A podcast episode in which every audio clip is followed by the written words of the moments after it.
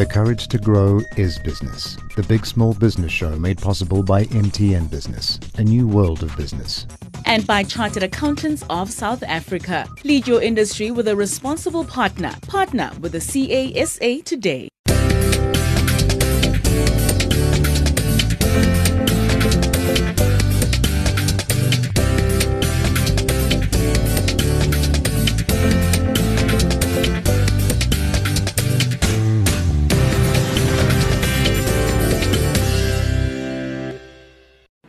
They say that they are much quicker at uh, adapting their products to our needs. They say that they are much cheaper than you. What would you say, Mr. Competitor? When you talk to people about change, even though change is quite constant in our lives, they quickly think about, oh, what's going to happen, and I can't control things. And it's a fact of life. Uh, change, therefore, needs to be managed. What we found is that compliance costs actually affect compliance behavior. And I think with the 50 billion rand shortfall that SARS is sitting with at the moment, um, one of the elements could be the compliance costs are too high. So we find the higher the compliance costs, the higher the level of evasion. Welcome to the Big Small Business Show. It's a brand new year, brand new format, and uh, we are having our first site visit today. Isn't this a lovely metaphor up here? And uh, I'm no botanist, but this looks something like a thorn tree, and it sort of represents our economy right now, which is quite thorny. And yet, amongst all these thorns, you'll see up there there is a little bird's nest, and so, like us as entrepreneurs, we need to find our own nest, our own businesses. And uh, even amongst all these thorns, all these uh, obstacles, us as entrepreneurs need to find a home uh, and uh, a place to, to call our own. Now, normally we would have our uh, panel discussion, but uh, this year we are trying something brand new because entrepreneurs need to try new things all the time, and we are going out to visit an entrepreneur on site. Today we are going to meet da- David from Wemasoft, um, David Gitonga, and uh, we're going to see if we can help him grow his business.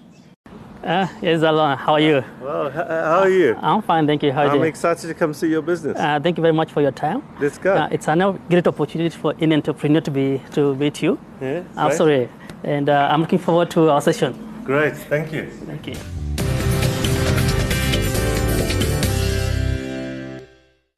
So here we are in uh, David's makeshift office um, today, and uh, we're going to be talking to David over the next uh, while about his business and to try and find out what the issues are and see if I might be able to point him in any directions that might help him.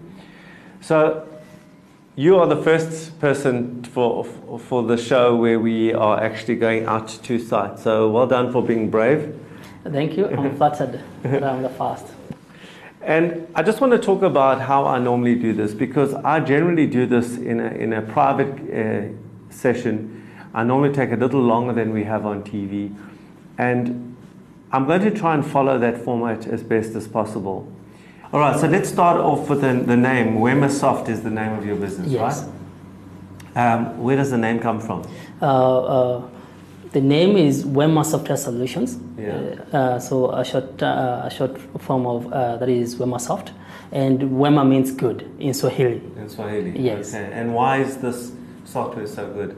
Uh, um, our solution is quite unique. Uh, we we compete against companies like uh, uh, Sage, Pastel, uh, SAP One, and what we have uh, uh, seen, uh, like one of my clients, uh, uh, we did a presentation and they were- like, uh, they have gotten other presentation from US. Uh, and uh, they picked ours. One because it is very customizable, uh, because our turnaround in terms of uh, uh, from setup to go live is very short, and uh, we're able to meet with the with the users, uh, put uh, uh, take the feedback and put, uh, incorporate that into the solution. Are you an uh, accountant? Uh, no. So how did you? Why did you start? Why did you go into this type of business, e-procurement? Uh, I'm a a software developer uh, by profession. I did my uh, uh, bachelor's degree in computer science, and later on I did technology management for honors and masters. And um, I worked in an environment whereby I was developing different various sorts of sorts of systems solutions. And uh, so I, uh, I got introduced to ERPs. Uh, so and um, I thought there was a unique, uh, uh, there Just was a niche, for, for the audience, what's an ERP? um, enterprise resource planner. Which means Uh, it is a software that uh, you, you can use to manage from uh, HR, uh, finances to customers. So it, the entire corporation can be managed using one system. Okay. Yes. So, so you were a developer. So why you speak about very often we we fantasize as entrepreneurs that there is a problem when there is indeed no problem, or we fantasize, um, or quite frankly bullshit ourselves that there is actually a, an opportunity or in a niche when there isn't. And as soon as you might create that, that the big guys might see that and just go into that themselves. So tell me why you're not uh, fooling yourself. Um, there is competition, absolutely, and uh, um, going against uh, established companies is not easy, especially when you are a small uh, guy. Um, the advantage of, of a small companies is that um, they can innovate much faster. Uh, you can uh, see other solutions uh, and uh, identify a gap and be able to address it. Well, uh, most companies will want a big company to deal with. Uh, see, it gives you uh, um, an opportunity to get to start where those big companies are not. Um, So where, where's that gap? What is your gap? What, what, what? If I had to choose between one of the big guys and you, why would I choose you? Uh, number one is in terms of uh, the the flex, uh, if you go if you're a big company and uh, uh, you want a, um, a solution, of course you go to ASAP. But there are companies who cannot afford SAP. Okay. Yet uh, solutions like Sage don't uh, address. Uh, I'm, I'm, carry on talking. I'm just writing words. solutions like uh, S- uh, Sage uh, do, are not as dynamic as, or they are not rich in terms of functions uh, as SAP. So that's where we come. We bridge that gap. So what is the difference? Let's go for the, the because affordability we're speaking about is your is it seems to be your so price is, is how you're competing. Uh, is that right? uh, that is, is, it is a factor. It is a Yeah. factor. What else? Uh, features So you've got different features to, Yes. to, to the others. to the others. Yes. And how quickly can they create those features? Once they see your product out there in the market, can't they just copy? um, they can. Let's call it the competition. Let's just use the word the competition, okay? So you're saying that you've got quick turnaround time in terms of doing, you're saying that you are adaptable to their needs. Absolutely.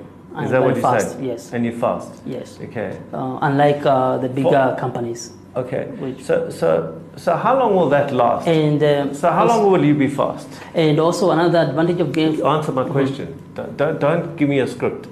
Li- Listen, how long will you be faster than them? Uh, And how can you prove that? If I said to you, on your marks, they said go, right, make a change. How do you know that you're faster? How, how, how do you prove that? Uh, our turnout could be between a day to a week uh, Yeah. to put a, a substantial change on the system. Okay. Uh, yes. All right. Now I'm gonna I'm gonna play a little game with you. All right. So now you are one of the competitors, right? I am the co- potential client.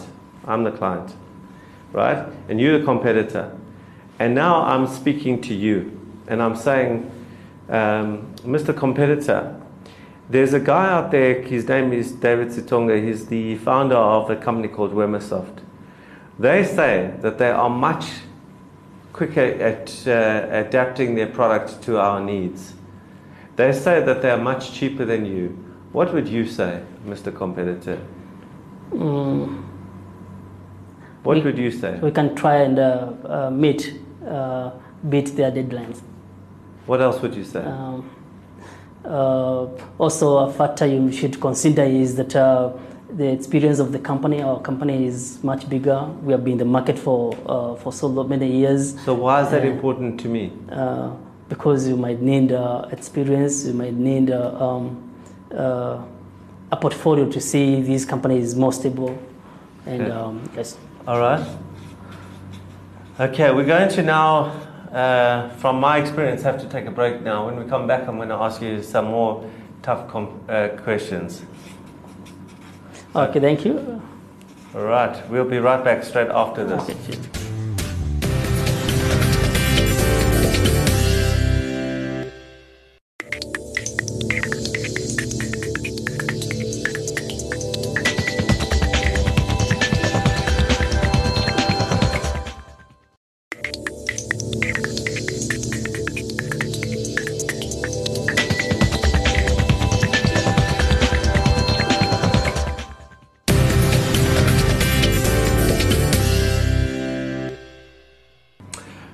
Welcome back. Uh, I'm sitting here with uh, David Gitonga, who is the founder of Wemasoft. Uh, they do e-procurement software, and David is our first uh, experiment, actually, but something I think we're going to be doing a lot of this year, which is go on site to the entrepreneurs in their place of work.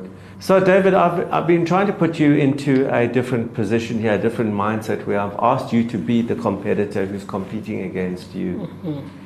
And the reason why I'm doing that is because very often as an entrepreneur, we, we bullshit ourselves that, that, you know, about our opportunities. We start talking here that we're more affordable. We start talking about that, you know, you're telling us that you, you've got a quicker turnaround time and all these wonderful things.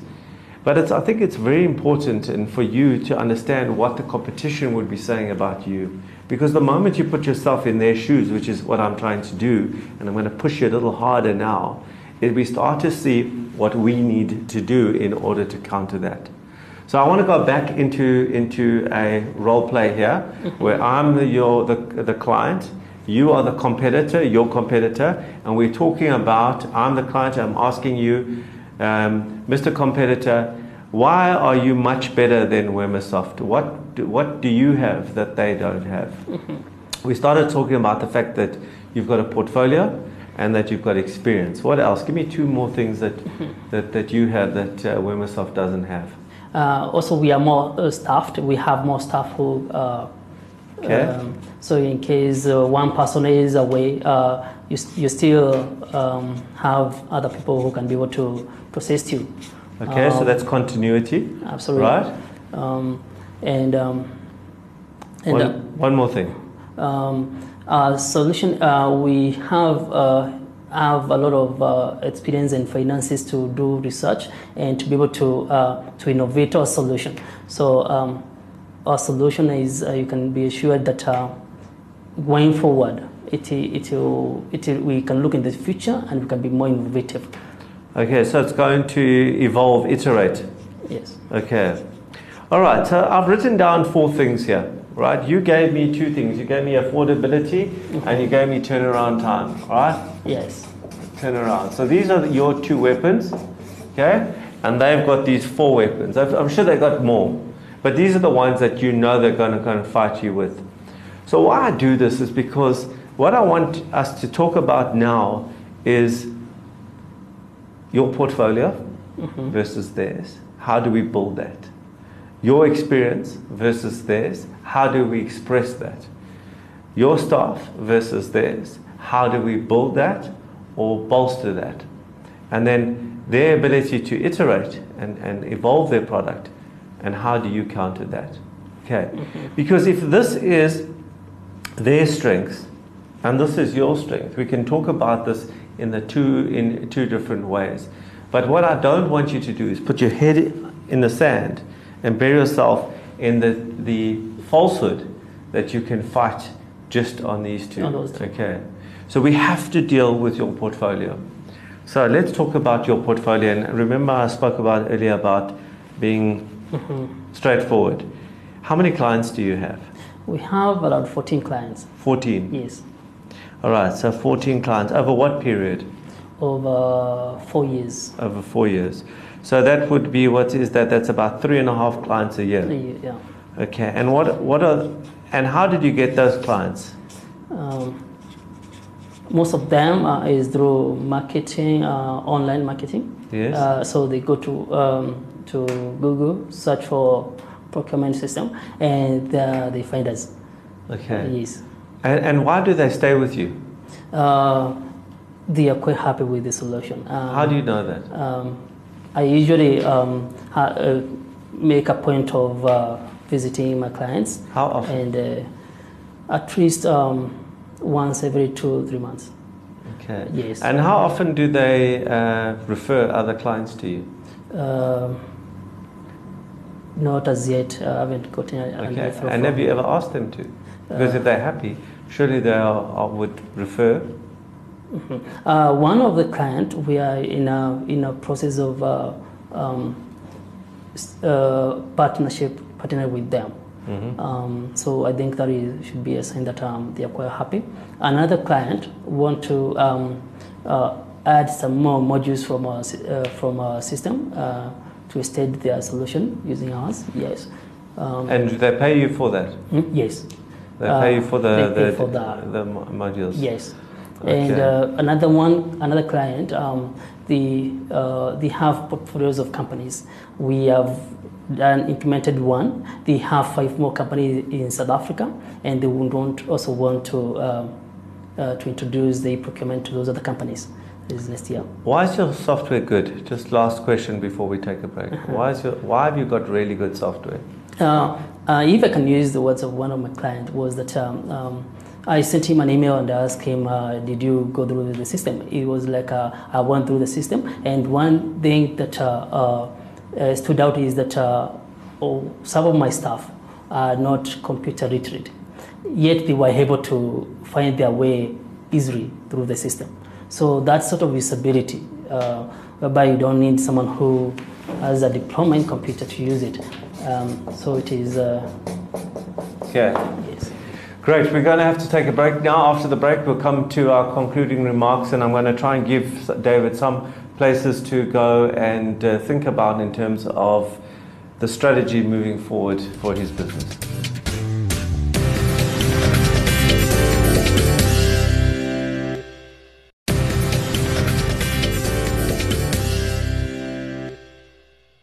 Welcome back. Uh, we are with David Gitonga from Wemasoft, uh, and uh, this is the final part of our on site uh, interview with, with David.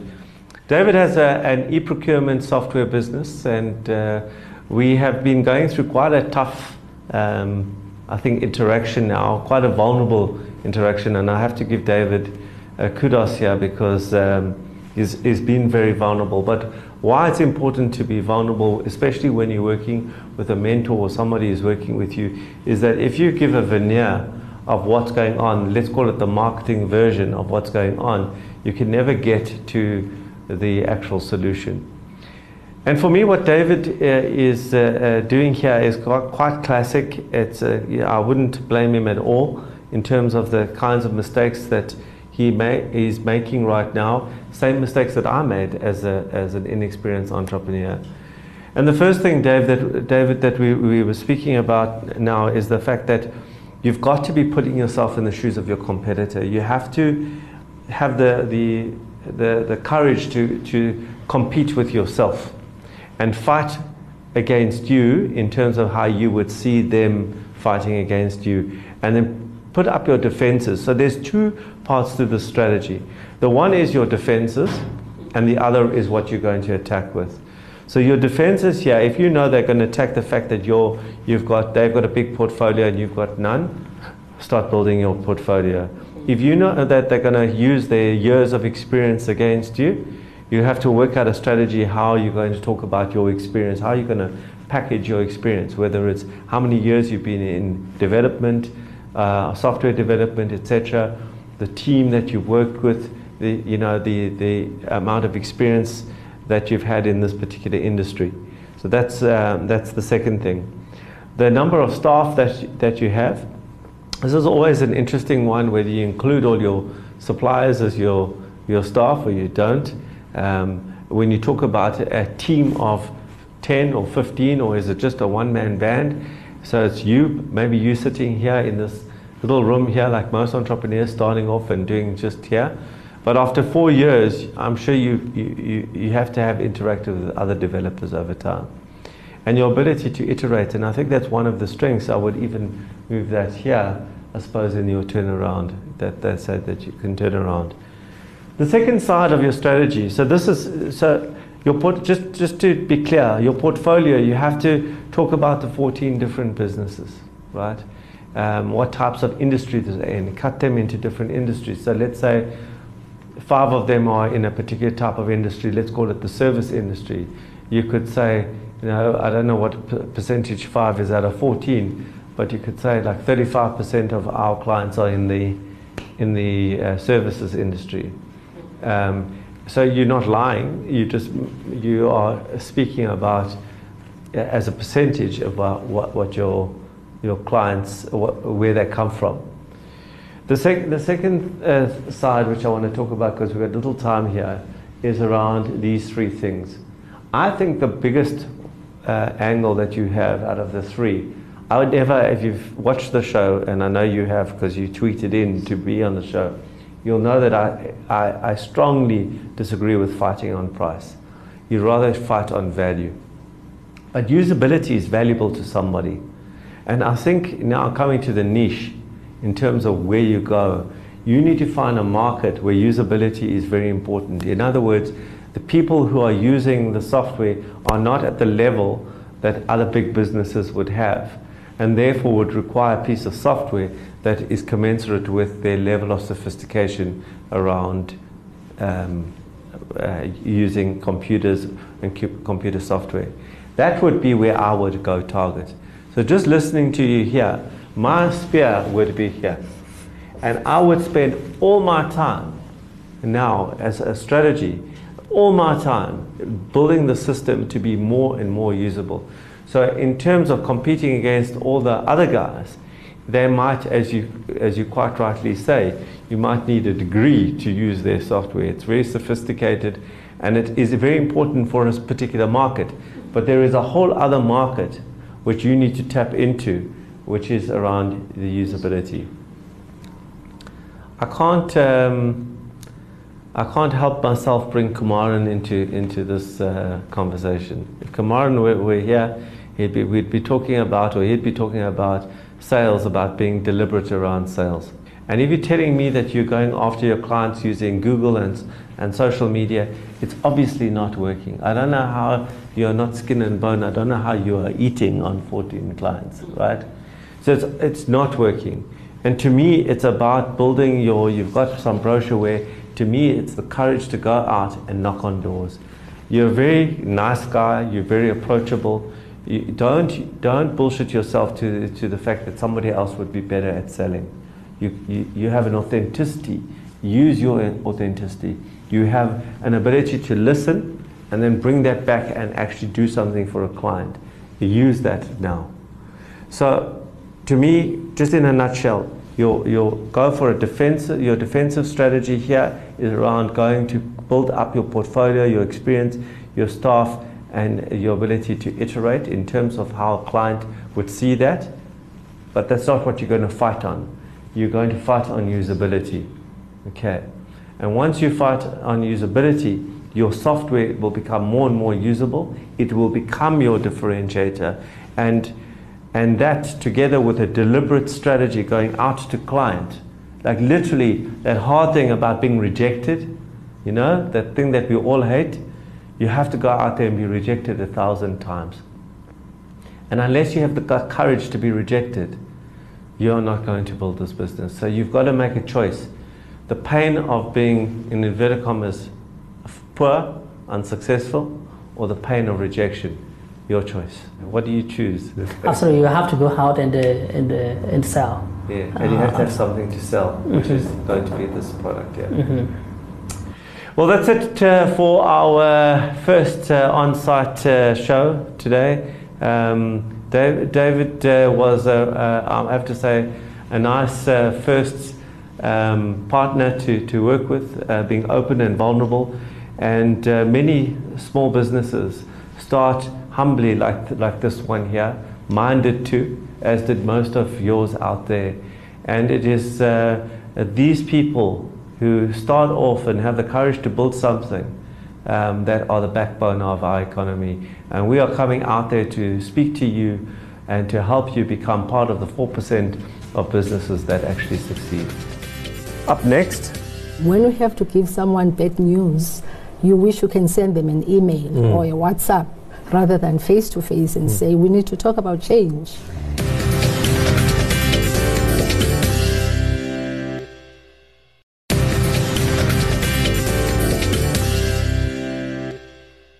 A warm, warm welcome back to the big small business show, big small business show. Now we're continuing our leadership series, and my guest today in studio is none other than Nolitha Fakude, who is director of uh, many companies, and uh, some are more famous than others, but they all are quite famous. And today, uh, Nolitha and I are going to be having a discussion around change management as a key competence for leaders. Welcome, Nolitha. Thank you. Thanks a lot, Alon. Thanks for the invitation. All right. So, so you know, recently we've had a couple of discussions around leadership, about leadership during the growth phase of a business, leadership when a, a, a business contracts. Businesses are never static. There's always change, whether it's external or internal. There's always change how do I gain this competence? Do I have to do I have it innately? Can I learn to have a competence in terms of how I manage ch change? How do I actually, you know, we, people speak about change management, but how do I, as a leader, get it if, if I don't have it? Well, the, the, the, issue around having the competence of change management has got a lot to do with the personality type of the person. Yeah. Uh, most of us are easier with change. We, we kind of embrace it and work with it to see the outcomes. But some of us are not that easy. When you talk to people about change, even though change is quite constant in our lives, they quickly think about, oh, what's going to happen? And mm. I can't control things. And it's a fact of life. Uh, change, therefore, needs to be managed, and it's a competence that we believe you can build over time by doing certain things. Such as? So, certain things such as thinking about what are the key questions you have to ask yourself when someone is saying, We are going to change from having this particular TV slot from 8 o'clock to it going to 10 o'clock. Mm-hmm. Uh, you ask yourselves, Why do we have to change? And what is this change about? And thirdly, how is it going to be done such that it can be embraced. And more, more the how is always forgotten by people. Mm. They focus on the what, the fact that we have to change, mm. and they forget about the how. And more often than not, that's where things fall apart. And then lastly, it's the timing. Because when you know those four key questions and you have a sense of what is going to happen, why it's happening, how it's happening, and when it's going to happen, then you start getting people to listen and buy in to what you want to propose. And of course, your, your competency as a leader uh, can determine the, whether that change is a successful change or a disaster.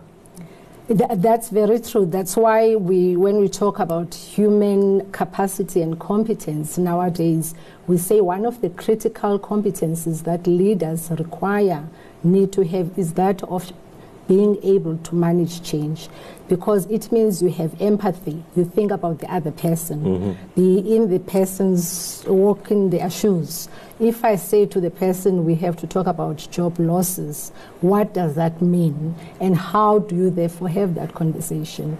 So, empathy is an important element of building that competence of change management. Secondly, the, the, the issues around um, interdependencies. If this changes, what else is affected? Mm.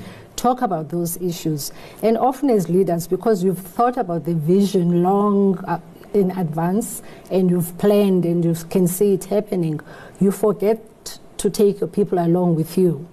And that competence is about also taking your people along with you during the process of change, meaning communications, mm. communicating with people face to face communication, we found that it's a competence uh, and a skill that most people use as and when it suits them. When you have to give someone bad news, you wish you can send them an email mm. or a WhatsApp rather than face to face and mm. say, we need to talk about change.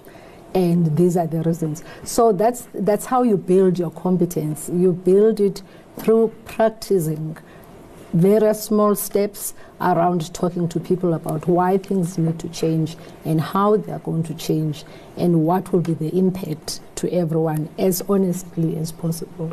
So, so the, in essence, the change management competence is a, is a, is a, a thought through communication. How do you communicate, think through and communicate the change? One of the um, views is, and I want to get your, your view on this, is, is around the fact that you don't just come to people with, here's the change.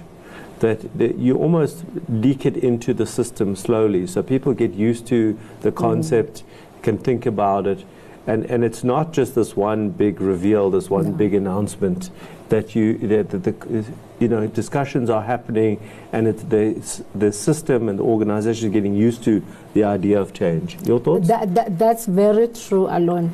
That, that's why it's important to start with why the change. What is the business case for change? Hmm. Why do we need to change? Maybe we are growing, maybe we are losing customers, maybe we've got new technology we need to introduce, maybe we're even moving to a new building. So that's, that's the business case for change. Hmm. Some people call it the burning platform. What's the burning platform? And once everyone in the organization has bought into that reason of why we need to change through these various communications and conversations that you're talking about, the next thing that people would want to know is what exactly are the two, three key things that we have to change to make sure that this change is successful. Uh, you need, therefore, as a leader, to be able to tell people and say, you know, once we make these changes, it means more customers, it means we work better if we're changing processes, or it means that our stakeholders are actually going to be much more happier because we now have changed a particular way of doing things to another. So the, it's not as uh, linear as I'm talking about because nothing is ever linear in management, but the conversation has got to happen in full. Why are we changing? What are we changing? And then, more importantly, talk to the people. How are we going to do this? How best do we do this? Sometimes the best idea is about how to change the process comes from the comes people. from the people. So that's when you start the conversation. And also, that's when you get the buy in from everybody because now people will say, "Ah, you know what, we've been thinking about this for a long time that actually we need not drink water from the glass, we need to be drinking it from a cup. And we know how to do it cheaper and better, and therefore the how becomes important because you include everybody who's going to be affected. And the timing, obviously, of when those changes would happen um, would come into the conversation as well. Very quickly, last question. We've got very little time left. Is around. You speak about all the people that are actually that buy into it, but not everyone always buys into it. There's always those people who don't. What, what very quickly, what would your strategy be around dealing with those people? Do we exit them? Do we still keep trying to get them come along? What do we do with them? You don't do the, the, the, the definitely you don't upfront do the fit in or fit out Yes. kind of conversation. Um, it's, that's why I'm coming back to the process being important because by the time you implement and effect the change, you should have enough of a critical mass of people who have bought into the change and are less resistant to the idea so that those people can role model the benefits of the new change and hopefully the late uh, bloomers and those who are the late uh, takers will see that there are benefits. And obviously, there's a point as a leader where you say, you know what, this is now the time that I expect everybody to be on the bus. And if by now you are not ready to get onto the bus, maybe it's time you, you get off the bus. Hmm. And, and those conversations will happen and take place as long as you know that you have helped people throughout the process by talking through about the change and how and what's in it for them. Why is it going to be good for everyone? And it may not be good for everyone, we know, but why is it good and important for the organization, which is what we're all working towards making sure is a success. Nolitha Fakude, we have to get off the bus right now. um, I look forward to continuing the series with you. Thanks for being in studio. Thank you very much, Alan. Thank you. What, what, what does compliance cost mean? Let- Let's start there. All right. First of all, it's not the tax that you pay. So it's the actual cost to comply with paying your tax. Yes. So there's three basic elements to it. The first one is your internal cost. So that's if you're a business, for instance, it's the person, your accountant, your bookkeeper that you pay. It would be her or his cost.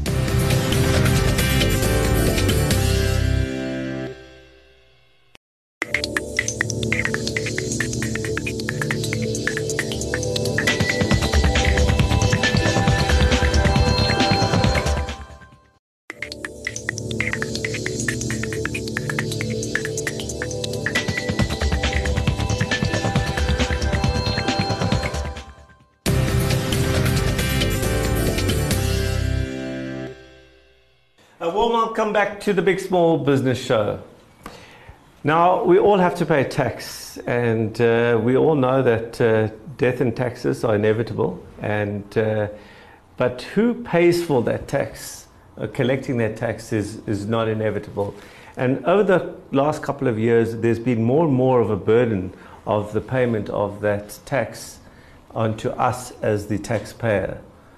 Now, joining me now in studio is uh, Professor Sharon Smulders, who is the acting COD, Department of Financial Intelligence at UNISA. And we're going to be talking about a new uh, study that's been commissioned in order to research survey that's been commissioned in order to understand where this burden is actually being placed and is it too much on us as the taxpayer and should the taxman not be taking some of that burden uh, onto themselves. Welcome. Thank you. Thank you, Alan. Right. So, so let's talk about what is this the compliance cost. What what is the compliance cost? To, what, Okay. what, what does compliance cost mean? Let- Let's start there. All right. First of all, it's not the tax that you pay. So it's the actual cost to comply with paying your tax. Yes. So there's three basic elements to it. The first one is your internal cost. So that's if you're a business, for instance, it's the person, your accountant, your bookkeeper that you pay. It would be her or his cost. Or it's your external costs. If you can't complete your tax returns yourself, you need expert advice. You get in a tax practitioner. We call that external compliance costs. And the third element is uh, incidental compliance costs. So that's like your computer software costs, your traveling, your telephone, your stationery, your printing, etc. So those are the three core elements. It's, it's a very difficult definition, but those are the three core elements of your tax compliance costs. So just to be clear for the viewers, there's there, there's two sides to this equation. There's us, the taxpayers, and then there's the taxman, Correct. SARS in, in our Yes. case. For us, there's a cost to actually uh, comply with paying the tax. In Yes. other words, all these Yes. elements, those three elements that cost us, the taxpayer, money. And from the taxman, it costs them money to go and collect that money. Correct. Right. And what, what we what you're trying to find out is if the balance is correct and in line Yes. with international standards. Is that correct? Yes, that's correct. SARS is well within the international standards. They've uh, actually calculated those costs. It's below 1%, and that's well within the norms. But what we haven't done is calculated the cost from a, a taxpayer perspective. Well, a brief study was done by SARS, who actually commissioned it um, back in 2012, and that was specifically for SMEs, but also medium and large businesses, not individuals, but that information was not uh, publicly available. So the reason why we actually want to look at these costs is because, first of all, it diminishes the business's resources and it doesn't increase the government's income. So it's actually an economic waste. Um, but more importantly, I think, is, is that link. What we found is that compliance costs actually affect compliance behavior. And I think with the 50 billion rand shortfall that SARS is sitting with at the moment, um, one of the elements could be the compliance costs are too high. So we find the higher the compliance costs, the higher the level of evasion, and vice versa. So the lower the cost, the lower the evasion. And perhaps it's one of the reasons for this shortfall um, and might be coming up in that uh, commission. So, so that's really the the question is why should government care Yes. is answered in that last uh, last uh, Exactly. answer there. Is that you know you if you make it too difficult for us to pay or too expensive, Yes. we stop paying in, Yes. in, in essence. Yeah. So let- let's come back to the, the survey that, that, that you're doing. You're sending it out to all businesses, small businesses. Yes. Small SMEs, so small, medium, and large businesses, as well as individuals, which hasn't been done before um, in South Africa, that is. Uh, look, uh, internationally, they've done this research for 20 years now, and they've been doing follow up surveys to see it is it increasing, decreasing. We've got a sort of a benchmark for SMEs, but not much more than that. Um, and also, the important thing is they've always looked at the costs up to submitting your tax return. Yes. But what we're finding is, is that the costs um, after submitting your returns are becoming quite high as well. So your objections, your appeals, even going to court, the litigation costs now. Um, so that's the part that has never been measured in, from South African perspective, and I think we need to have a look at that as well, and we will be looking at that in this survey. How, how are you going to distribute this, this survey? Um, well, it will be, it's commissioned by SAICA, so it will be available on SAICA's website, which is www.saica.co.za. Um, so if you're a SAICA member, you'll also be receiving an email that will contain the links to the survey. It's an electronic survey. Um, but you can also freely contact me, um, Sharon Smulders at UNISA, and I can provide you with the link to the survey. We're going to be using social platform medias as well. Um, but the easiest way is to go to the SAICA website. No, well, what would incentivize me to actually go and spend the time to fill out a, a, a yes, survey? well, first of all, it is a long survey. So, my plea to the respondents, and I know most of these people, the small business owners, the large business, the accountants, they're very busy people. You don't have time to fill in a survey. Mm. But this is really important. If you don't have your say now, you're not Mm. going to have it. This is specifically for the small businesses because they just don't seem to have a voice. Mm. Um, and they're the ones that the researchers found has a disproportionately uh, high burden compared to the other companies. Um, so it's your chance to have your voice heard. Um, if you don't say anything, nothing's going to happen. Um, and uh, we want our results to be robust. We don't want to use these results if it's not robust. So the more information and respondents we get, the better the integrity of our data and the more um, punt our, our actual responses will have. Is it anonymous? It is anonymous. Um, however, if you and the results will be made publicly available, we'll be using them for academic purposes as well. Um, but it's definitely will. It is anonymous, and nobody will. We can't pinpoint it unless you do want to provide your information. Um, and we're also looking not only at the costs, though, and I think that's an important point that I want to mention to the viewers and the businesses and individuals out there is that we're also looking at the benefits of complying with, with costs. It's, it has been measured before, but not very successfully. But it's a chance for, for the small businesses, medium, large businesses, and individuals to actually uh, complement SARS. I think there's a lot of good things like e-filing when it works is, is really phenomenal, and we want to use this opportunity to get those those views too, um, so that we can get that across to SARS as well, because I think that is an important part. Other than having my voice heard and, and possibly changing the direction of policy, um, uh, is there any other upside? Do I get access to, to the findings? Yes, the, the, the report, like I said, will be available on the SAICA website. We will also be uh, presenting it at conferences across South Africa and the world, hopefully, because it's, it's an international problem, and that's also important. Is that we're not alone in this situation. We just want to see where are we, um, and how can we measure going forward. It's also to pinpoint the problem areas in our tax compliance system. So, what is actually the problem? Is it the objection procedure? Is it the registration procedure? Um, and also, if there's changes in policy. So, we'd like to do this on a regular basis, every two to three years, to see has the cost gone in, uh, increased or decreased, and also when they bring out new policy, what we'd like to ask them is that for every policy that they bring out, they should do a compliance cost study. What are mm. the costs going to be of complying with this particular regulation? For instance, if we look at the um, electronic invoicing for the foreign suppliers, uh, it caused them to change their systems completely, the electronic systems, which cost a lot of money. Mm. Um, so, although it might sound easy on paper, but actually practically to implement this costs businesses a lot of money. And that inter engagement we'd like to happen before the policies are actually um, released. So, last question from me is around uh, the duration of the survey. When did it start, or has it started already? And uh, when, do, when do you actually cut off? It's already live, so you can go onto the SAICA website and you'll be able to access it. And we're looking at cutting it off towards the end of March. Okay. Just before the holidays, yeah. Or Okay. after the holidays. And, and just, I, I know I said last question, but you don't have to, you said it was around half an hour to, to 20 to 30 minutes to complete, and, and yeah, you don't have to complete it in one sitting, and we'd advise that because it is quite long. So go through it, see what you need, specifically for the large businesses. We give them a list of what you need before you actually even start the survey. So try and read that before you start because it is quite a bit of information. But you can start and you can come back the next day or whenever, and you won't. You can come back to the same place that you started. The information is saved. Professor Sharon uh, thanks so much for being uh, on the show. Pleasure. And to you, the viewers, you know, we often complain as uh, small businesses that we don't have a voice. Here is a voice given to us. Please take up this opportunity to uh, complete the survey uh, accurately and as comprehensively as possible so we too can have a voice out there. Well, it's time for my impressions for today, and uh, today's impressions is called Back to Basics. We've just started a brand new year, and uh, I think it's important, particularly after the hectic 2017 we had, that we come back to basics as uh, entrepreneurs. I've seen too many people follow these fads and these so called uh, um, things that are going to become the next big thing and they really, really forget uh, the, the basics of business and get bitten on the backside as a result. I don't want that to happen to you. I don't want that to happen to me. Here are five things to think about when we talk about going to ba- back to basics. Simple one of all business people know buy low, sell high. Make margin. If you watch the show, you'll know my emphasis on making margin, and you do that by creating value. And and to me, watching your margin as a, as a business is one of the most important back to basic things you can do. Watch your margin. Number two is create value. The only way that you can really create margin is by creating value for a client, an identified client. And understanding what the client wants is very important. And only once you understand what the client wants and needs can you create the value, the requisite value for them.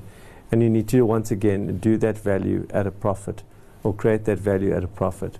Buy low, sell high, and create value.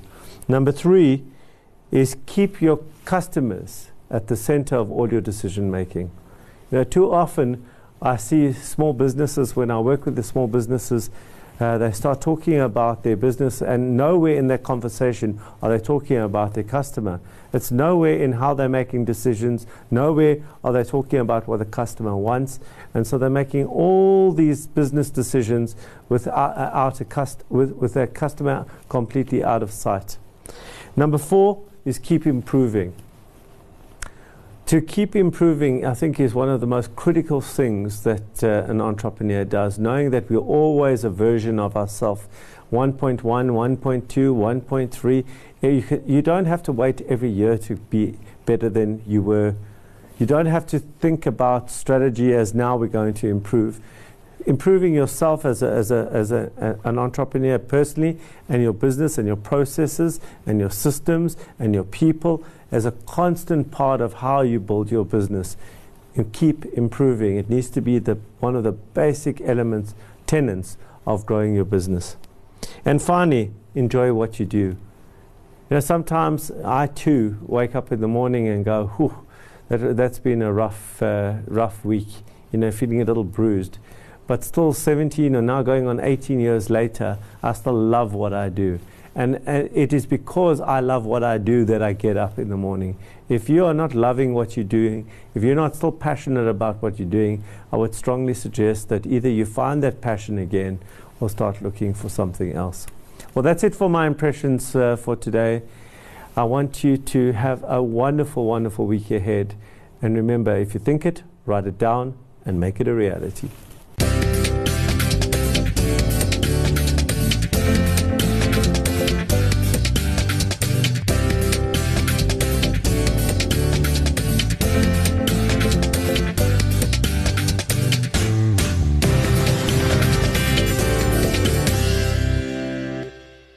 Big Small Business Show is brought to you by Chartered Accountants of South Africa. Transform the future of your business. Partner with the CA(SA) today. And the courage to grow is business. MTN Business, a new world of business.